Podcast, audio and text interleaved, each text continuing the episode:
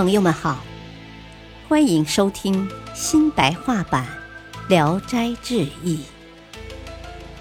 原著清代文学家、小说家蒲松龄，播讲汉乐，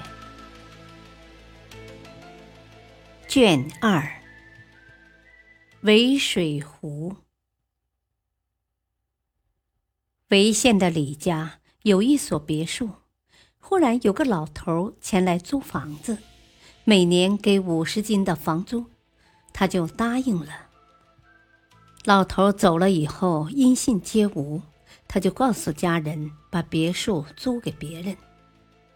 第二天，老头来了，说：“我租你房子已经说好了，怎么又要租给别人呢？”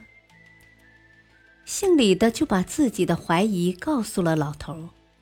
老头说：“哦，我要长远住在这里，所以迟迟还没有搬来，是把乔迁的好日子选在十天以后罢了。”说完，就先交了一年的房租，说：“我就是一年到头空闲着，你也不要过问。”姓李的把老头送出去，打听搬家的日期。老头告诉了他。过了那个搬家的日子，好几天了，竟然又是没有踪影。前去一看，只见在里面锁着两扇大门，却炊烟袅袅，已经人声嘈杂了。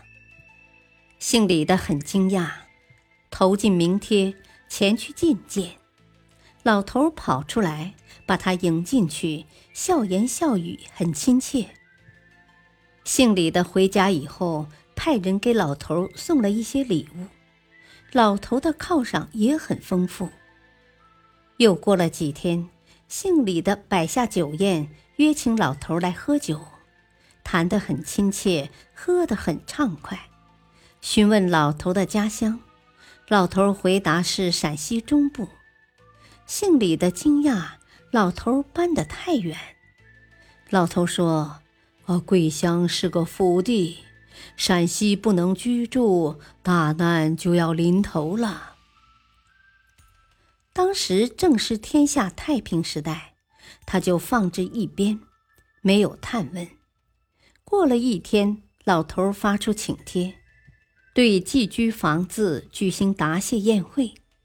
搭起帐篷，摆下酒宴，准备的特别豪华。姓李的更加惊异，怀疑老头是个显贵的官员。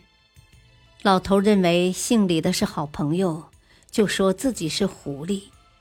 姓李的惊讶到了极点，逢人就传播。潍县的官员听见这件怪事，天天有人把马拴在老头的门外。愿意和老头交朋友，老头没有不屈身接见的。渐渐的，知府也时常来往，唯独县官要求结交老头，老头总是借故推辞。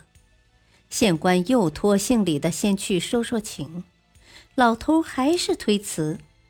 姓李的问他推辞的原因，老头离开席位，到客人跟前小声说。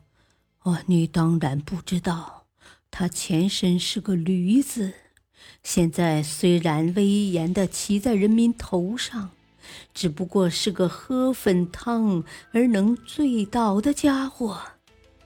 我固然不是人类，但也害羞与他结交啊。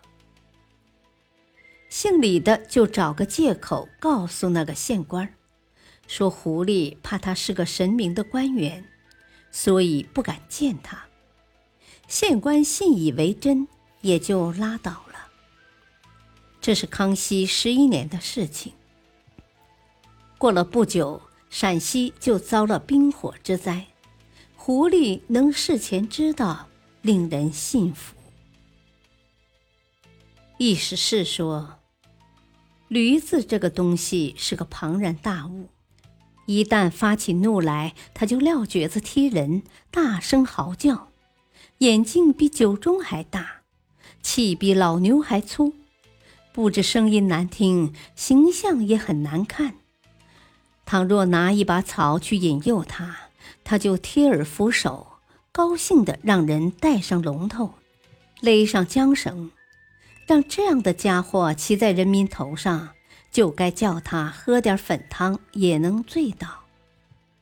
但愿驾临人民头上的官员以驴子为戒，而去请求与狐狸结交，他的德行就会天天增长。感谢收听，再会。